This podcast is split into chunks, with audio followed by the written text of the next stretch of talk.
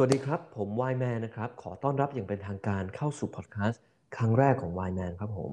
วันนี้ผมมีน้องตาลเป็นน้องในทีมวายแมนมาพูดคุยกับพวกเราด้วยครับ สวัสดีค่ะตาลค่ะวายแมนจะเป็นคู่หูในการเรียนรู้และดื่มไวน์ให้ทุกคนนะคะ พอดแคสต์นี้เป็นการให้ความรู้เพียงอย่างเดียว ไม่ได้ส่งเสริมการดื่มและการขายใด ๆ ทั้งสิ้นค่ะ ครับก็ขอให้ทุกคนดื่มแบบพอประมาณนะครับ ดื่มแบบ appreciate ไม่ใช่ดื่มแล้วเมานะครับ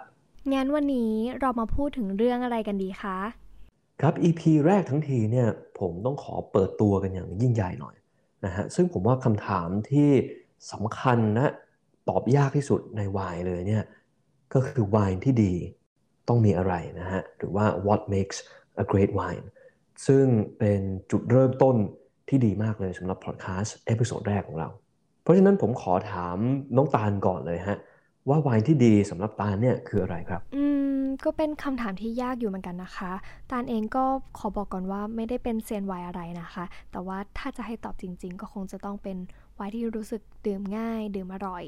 รู้สึกชอบเป็นการส่วนตัวหรือเปล่าคะเอ่อก็ไม่ผิดนะฮะซึ่งการดื่มไวน์ที่ตัวเองชอบก็เป็นจุดเริ่มต้นที่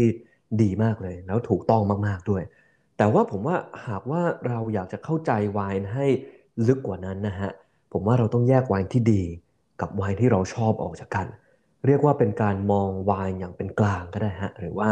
ภาษาอังกฤษก็แบบ objective นะฮะโดยไม่ได้ใช้ความชอบส่วนตัวเป็นตัวสัมผัสถึงคุณค่าของไวน์ที่แท้จริง พูดให้เห็นชัดๆเลยเนี่ยต้องเปรียบเทียบไวน์ที่เราอาจจะไม่ชอบแต่ดี เปรียบเทียบกับวรรณคดีคลาสสิกอย่างรามเกียรติ์หรือเชคสเปียร์หลายคนอาจจะไม่ชอบ แต่ว่า พวกเขาเนี่ยก็ปฏิเสธไม่ได้เลย ว่าวรรณคดีพวกนี้สุดยอดจริง ๆ และเป็นวรรณคดีที่ทรงอิทธิพล อืม นี่คือไม่อยากจะยอมรับเลยนะคะ ว่าตอนเด็กๆแอบรับค่าภาษาไทยตลอดเลย แต่ว่าจริง ๆ ก็ตอนแรก ๆ ก็รู้สึกไม่ค่อยชอบเรื่องรามเกียรติ์เท่าไหร่นะคะ แต่ว่าตอนโตขึ้นเนี่ย พอได้รู้จักโลกแล้วก็บริบทต่างๆ มากขึ้น ก็ทำให้เรารู้สึก appreciate อะไรที่คลาสสิกคลาสสิกแบบรามเกียรติ์มากขึ้นจริง ๆ ค่ะ ย้อนกลับมาพูดถึงเรื่องไวน์กันดีกว่านะคะ ก่อนที่เราจะนอกเรื่องกันไปไกลกว่านี้ค่ะไวน์แมนเคยเจอไวน์ที่ใครๆก็บอกว่าตัวเนี้ยดีตัวนี้ขั้นเทพสุดๆเลยไหมคะ แต่ว่าพอดื่มเองครั้งแรกแล้วเนี่ยรู้สึกไม่เก็ตเท่าไหร่เหมือนที่เขาพูดกันนะคะ แต่พอเราได้ศึกษาหลาย ๆ รอบดูแล้วเนี่ย ถึงจะเข้าใจว่าอ๋อไวน์มันมันดีอย่างนี้นี่เองอะค่ะ เคยครับคือแชมเปญเนี่ยแหละ ผมไม่เคยชอบมาตั้งแต่ไหนแต่ไรนะแต่ว่าก็มีโอกาสได้กิน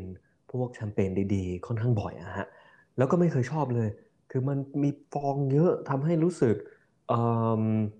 อืดๆยังไงไม่รู้ฮะอยากจะอาเจียน แล้วก็ไม่ค่อยชอบอารมาของมันด้วย แต่ว่าพอผมได้มาศึกษามากขึ้นเกี่ยวกับ sparkling wine เกี่ยวกับแชมเปญอย่างเช่นว่าฟองที่ดีมันต้องเป็นยังไงอารมาของแชมเปญที่ดีมันต้องมีอะไรบ้าง อย่างเช่น toasted red หรือว่า c r e m e b r u l e อะไรพวกนี้ฮะก็รู้สึกว่าเอ๊ะมันเปิดโลก มันได้ appreciate มากขึ้น แล้วตอนนี้รู้ไหมผมเป็นคนที่ชอบดื่มแชมเปญละถึงขั้นจะอาเจียนเลยเหรอคะ งั้นเรามาเข้าเรื่องกันดีกว่าไหมคะ ว่าไวน์ที่ดีจะต้องมีอะไรอะค่ะ ไม่อยากอาเจียนเลยอะค่ะ ครับไวน์ที่ดีต้องมีอะไร ซึ่งผมขอบอกก่อนนะครับว่าข้อพวกนี้เนี่ยผมขอยืมมาจากหนังสือ Wine Bible ของ Karen McNeil เป็นหนังสือที่แนะนำมากเลยฮะ ของเขาเนี่ยมี 9 ข้อด้วยกัน แต่วันนี้ผมขอสรุปมาให้ทุกคน เป็น 5 ข้อบางข้อผมเอามารวมเป็นข้อเดียว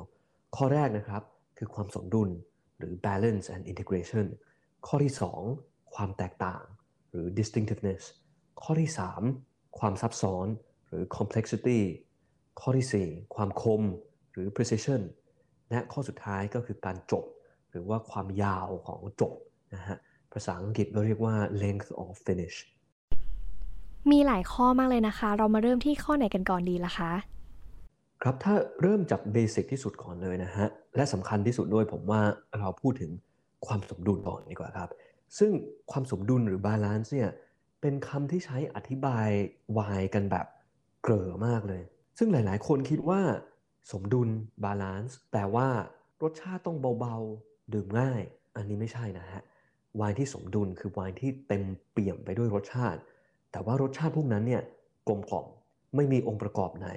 กระโดดออกมา จนทำให้คนดื่มตกใจ อย่างเช่นขมเกิน ฝาดเกิน เปรี้ยว acidic เกินไปอ่าอันนี้ก็ถือว่าไม่ balance ละแต่ว่าถ้าองค์ประกอบทุกอย่างเนี่ยรวมตัวกันเป็นหนึ่งเดียว แล้วมีระดับที่ใกล้เคียงกัน อันนี้ก็ถือว่าเป็นไวน์ที่แสนลงตัวแล้ว balance ครับ ใครไม่เห็นภาพนะฮะ ขอให้นึกถึงของใกล้ตัวอาหารไทยเนี่ยแหละ ชัดที่สุดเลย ต้มยำกุ้ง แม้มีรสชาติจัดจ้านเผ็ดร้อน แต่ก็ลงตัวสุดๆเลยใช่ไหมฮะ ราะมีรสชาติเปรี้ยว เค็มหวานมันผสมผสานกันแบบนัวๆเลย เนี่ยแหละฮะ ที่เรียกว่าความสมดุลอืมฟังแล้วพอจะนึกภาพออกอยู่นะคะ แต่ตอนนี้ฟังแล้วหิวตามไปเลยค่ะ งั้นวายแมนคะคำว่า integration นี่หมายความว่ายังไงเหรอคะ ตานได้ยินคนพูดถึงคำนี้บ่อยมากๆเลยค่ะ มันเกี่ยวกับ balance ของวายหรือเปล่าอะคะครับ integration ก็คือเป็นคอนเซปต์ที่อยู่ในคอนเซปต์ของ balance แต่ว่า integration มันเหมือนกับเป็นอีก step หนึ่งของความสมดุล ถ้าแปลตรงๆเลยเนี่ย integration ก็คือการรวมเป็นเนื้อเดียวกัน y ที่บาลานซ์มีความสมดุล อาจจะไม่ integrated ก็ได้นะฮะ ก็คือองค์ประกอบต่างๆ อย่างเช่นความ body tannin acidity มันเป็นระดับเดียวกันเป็นเลเวลเดียวกัน แต่ว่าไม่เป็นเนื้อเดียวกัน เป็นคอนเซปต์ที่อธิบายยากมากเลย มันต้องดื่มเองแล้วจะรู้อะฮะ ซึ่งถ้าดื่มไวน์ที่รวมเป็นเนื้อเดียวกันมากๆ เนี่ย ดื่มแล้วจะรู้เลย จะได้ยินคอไวน์เนี่ยเขาบอกบ่อยๆนะว่าดื่มไวน์ที่ดีมากเนี่ยเขาดื่มแล้วแบบอึ้งอะดื่มแล้วพูดไม่ออก ดื่มแล้ว speechless ซึ่งเขาไม่ได้เวอร์นะฮะ แล้วอันนี้ไม่ได้เป็น figure of speech ด้วย เพราะว่าถ้าดื่มไวน์ที่ integrate จริงๆ แล้วเนี่ย มันจะรู้สึกแบบนั้นจริง ๆ คือทุกอย่างในไวน์มันเป็นเนื้อเดียวกัน ผสมผสานเป็นหนึ่งเดียว จนมันไม่มีอะไรกระโดดออกมาให้เห็นชัดเจนนะฮะเลยเป็นสาเหตุว่าเอ้ยดื่มไปแล้วแบบไม่รู้จะอธิบายยังไง พูดไม่ออก ถ้าอย่างนั้นวายแมนพอจะมีตัวอย่างวายที่เคยดื่มแล้วรู้สึก speechless บ้างไหมคะ ลองยกตัวอย่างให้ดูสักขวดหนึ่งได้ไหมคะ เคยครับไวน์แรกที่ผมดื่มแล้วทำให้รู้สึกว่าเอ้ยเรา get ไวน์เรา get ว่าทำไมไวน์เนี่ยโอ้ยคนมันชอบกันขนาดนี้ แล้วอยากจะศึกษาต่อไวน์นี้ก็คือ Château Palmer 89 ฮะ ดื่มตอนเด็กๆเลย แล้วหลังจากนั้นก็คืออยากจะรู้อยากจะศึกษาเกี่ยวกับไวน์มากขึ้น เลยทำให้มาถึงจุดนี้ครับ เรามาพูดถึงข้อ 2 กันต่อเลยดีไหมคะ ข้อ 2 ก็คือ ความแตกต่างหรือ distinctiveness ของไวน์ค่ะ อันนี้แปลว่าอะไรล่ะคะ ครับผมขออธิบายความแตกต่างในไวน์เนี่ย โดยใช้ example ของอาหารไทยเหมือนเดิมแล้วกันวน์ที่ไม่มีความแตกต่าง ไม่มี distinctiveness เนี่ยเปรียบเทียบได้กับอาหารเชน หรืออาหารฟาสต์ฟู้ดซึ่งไม่ได้หมายความว่าไม่อร่อย อย่างไก่5ดาว หรือว่าแมคโดนัลล์พิซซ่าฮัทหูอร่อย แต่มันไม่แตกต่างนะฮะ อยู่ที่ไหนในประเทศไทยก็รสชาติเหมือนกันหมด แต่ถ้าไปเทียบกับไก่ย่างอย่างเพชรบูรณ์เนี่ยมันก็มีเอกลักษณ์ของเขาไส้อั่ว ก็ต้องมาจากเชียงใหม่ หรือหมูฮ้องจากภูเก็ต อันนี้ก็คือเป็นอาหารที่มีเอกลักษณ์ แล้วก็ reflect culture วิธีทำถ้าเกิดเรากลับมาที่วายบ้าง ยกตัวอย่างอย่างเช่นอ m มาโรเน่บางคนดื่มอ m มาโรเน่แล้วสัมผัสได้ว่าความแจมมี่แบบนี้เนี่ยเป็นไวน์อื่นไม่ได้เลย นอกจากอ m มาโรเน่ดื่มซาวิยองบลอง ได้ความรู้สึกเป็นแร่ธาตุแบบเฉพาะเจาะจง มันเป็นตัวอื่นไม่ได้ นอกจากซาวิยองบลองจากลัวแวลลี่ ความเข้มข้นแบบนี้มันต้องเป็นความเข้มข้นของโคดโรตีเพราะฉะนั้นไวน์เนี่ยที่ distinct มันต้อง reflect environment ของตัวเอง แล้ว reflect ในรูปแบบที่ทำให้คนดื่มรู้สึกว่ามันไปหาที่อื่นไม่ได้อะฮะพูดง่ายๆก็คือเป็นไวน์ที่ไม่ได้รู้สึกโหลนั่นเอง หรือจริงๆ เราควรที่จะต้องมีความรู้เกี่ยวกับการผลิตไวน์ค่ะ เพื่อที่จะได้แยกความแตกต่างของไวน์แต่ละขวดออกอะค่ะ อันนี้ก็เป็นอีก step หนึ่งในการ appreciate ไวน์ให้ลึกลงไปอีกนะฮะ เพราะเซียนไวน์หลายคนเนี่ยเขาเปรียบเทียบการดื่มไวน์เหมือนการดื่มดินฟ้าอากาศในแต่ละพื้นที่เลยนะ อย่าง Sauvignon Blanc ที่ปลูกในฝรั่งเศสในลัวแวลลี่ก็จะมีความสดชื่นโน้ตสมุนไพรนิดหน่อย แล้วก็มีความ mineralที่แตกต่างจากซวิยองบลองจากนิวซีแลนด์มีกลิ่นผลไม้เขตร้อน อย่างเช่นฝรั่งมะละกอค่อนข้างเด่นชัด แตกต่างกันอย่างสิ้นเชิงเลย สิ่งนี้นะฮะเขาเรียกว่า connectedness ซึ่งแปลเป็นภาษาไทยก็คือ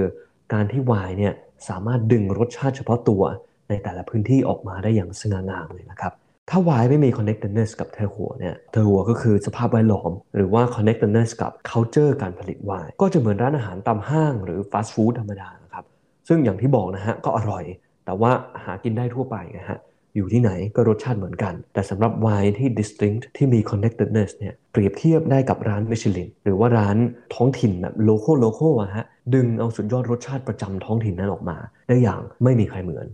อ๋อถ้าจะพูดถึงเรื่อง terroir หรือ winemaking ก็คงยาวเลยนะคะ น่าจะไปได้ถึง 3-4 EP เลยล่ะค่ะ ถ้าอย่างนั้นเรามาต่อกันที่ข้อ 3 กันดีกว่าไหมคะ ข้อ 3 ก็คือความซับซ้อนของวน์ตานมักจะได้ยินคนพูดถึงบ่อยๆอะค่ะ เรื่องความซับซ้อนมันอธิบายยังไงอะคะ ความซับซ้อนหรือ complexity ผมขอตอบน้องตาลด้วยคำถามนะฮะ น้องตาลมีคนเข้ามาคุยด้วยเนี่ยคนหนึ่งหล่อสุดๆเลย เท่โคตรเลย แต่ว่าคุยไปเรื่อย ๆ แล้วเอ้ยมันไม่เห็นมีอะไรเลยมีแต่ขี้เก๊กน่าเบื่อมากๆเลย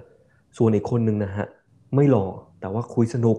sophisticated มีเสน่ห์น่าค้นหา น้องตาลจะเลือกคุยกับใครฮะ ถ้าเป็นตาลนะคะ ตาลก็คงจะเลือกคนที่คุยสนุกแหละค่ะ เพราะว่าถ้าหล่ออย่างเดียวนี้น่าเบื่อแย่เลยนะคะ ใช่ไหมฮะสำหรับผมวายที่ซับซ้อนก็เหมือนผู้หญิงที่มีเสน่ห์อะไรฮะ ไม่ต้องสวยที่สุดนะฮะ แต่มีเสน่ห์น่าค้นหา มีอะไรให้เรียนรู้เกี่ยวกับเธอเยอะมากมายเดี๋ยวก่อนนะคะ ขอเบรกไวแมนไว้แป๊บหนึ่งค่ะ ขอกลับมาที่เรื่องวายกันดีกว่านะคะอะครับครับได้ครับ งั้นยกตัวอย่างอย่างเช่นไวน์ที่ถือว่า complex หรือว่าซับซ้อนแล้วกัน อันนี้ก็คือจะเป็นไวน์ที่ไม่ได้ได้แค่อโรมาแบบเดิมๆนะฮะไม่ได้แค่อโรมาของเบอร์รี่อะไรพวกเนี้ยมันจะมี secondary aroma มี tertiary aroma ด้วย อย่างเช่นพวกเครื่องเทศ พวกเฮิร์บสมุนไพร หรือว่าแร่ธาตุอาจจะมีโอ๊กนิดๆแต่ว่าแค่ตรงขอบขอบไม่ได้มากเกินไป แล้วที่สำคัญนะฮะรสสัมผัส กลิ่นต่างๆเนี่ยมันจะเผยออกมาอย่างช้าๆ ไม่ได้เผยออกมาอย่างทีเดียวนะฮะ เหมือนกับดื่มไปเรื่อยๆ แล้วก็รู้สึกว่าได้เรียนรู้เกี่ยวกับไวน์มากขึ้นนะฮะ ไวน์เนี่ยจะรู้สึกว่ามันขยับได้ในปากแล้วรู้สึกมีชีวิตฮะ งั้นไวน์ที่คอมเพล็กซ์ก็ไม่ใช่ไวน์ที่จะมีโน้ตผลไม้อย่างเดียวใช่ไหมคะ เป็นคำถามที่ดีมากเลยครับ ซึ่งใช่ครับซึ่ง characteristic ที่น้องตาลพูดถึงเมื่อกี้เนี่ยเขาเรียกว่า beyond fruit หรือว่าการที่มันมีอะไรมากกว่ากลิ่นผลไม้ ซึ่งหากคิดดูสิฮะ ถ้าไวน์มีโน้ตแค่ผลไม้อย่างเดียวเนี่ย รสชาติของไวน์ก็หนีไม่พ้นพวกเบอร์รี่พลัมเชอรี่ วนไปวนมาแค่นั้นแหละฮะ สิ่งที่ทำให้ไวน์น่าค้นหาเนี่ยฮะ ก็คือพวกโน้ตแปลกๆ ที่สามารถพัฒนาขึ้นได้ระหว่างไวน์หมักหรือไวน์เอจตั้งแต่โน้ตเครื่องเทศ ไม้โอ๊กดอกไม้ จนไปถึงโน้ตที่อธิบายยากๆอย่างเช่นทรัฟเฟิลไส้ดินสออะไรพวกเนี้ยครับ มีแต่โน้ตแปลกๆ ที่ตาลไม่เคยได้ยินเหมือนกันนะคะ อย่างไส้ดินสออะค่ะ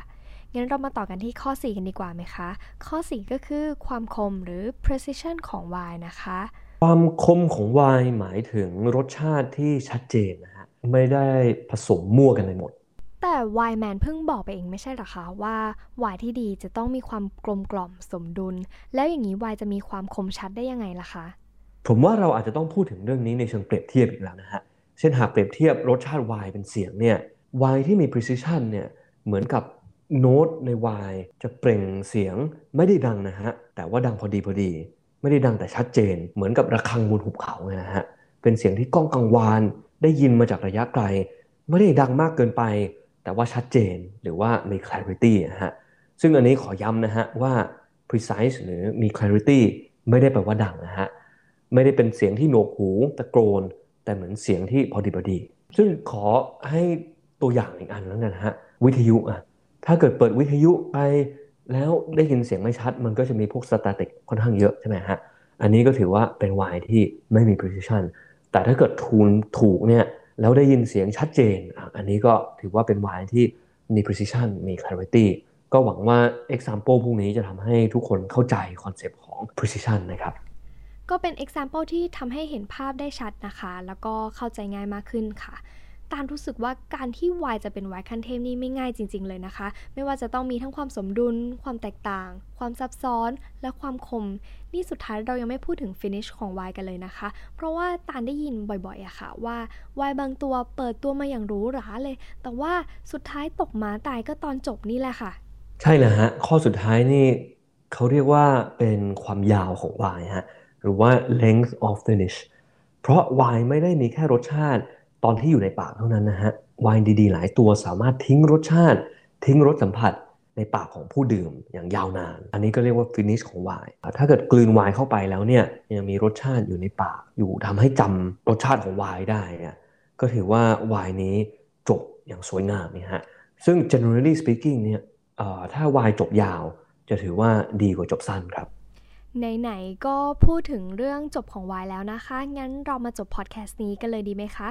ได้ครับ งั้นผมขอสรุปแล้วกันนะฮะ5ข้อของ why ที่ดีที่ต้องมี อย่างแรกนะครับ ความสมดุล อย่างที่ 2 ความแตกต่าง ข้อที่ 3 ความซับซ้อน ข้อที่ 4 ความคมหรือ precision และข้อสุดท้ายความยาวของการจบครับ งั้นวันนี้ก็พอแค่นี้แล้วกันนะครับ แน่นอนเรามีหลายอย่างที่อยากจะมาพูดคุยกัน episode 2 มาอีกแน่นอนฮะ แล้วครั้งหน้าผมอยากจะมาเจาะลึกเกี่ยวกับ wine แต่ละ region ให้ทุกคนเข้าใจและ appreciate มากขึ้นครับ อันนี้ก็เป็นพอดแคสต์ครั้งแรกของเรานะฮะทำแบบกันเองกันเอง ถ้ามีคอมเมนต์ มีฟีดแบ็กอะไรก็ทักมาได้เลยนะฮะแอด Line Official ของ Wineman ได้เลยครับ มีแอดนะครับแอด y m a n Thailand ขอบคุณมากเลยนะครับ ทุกคนที่มาร่วมฟังวันนี้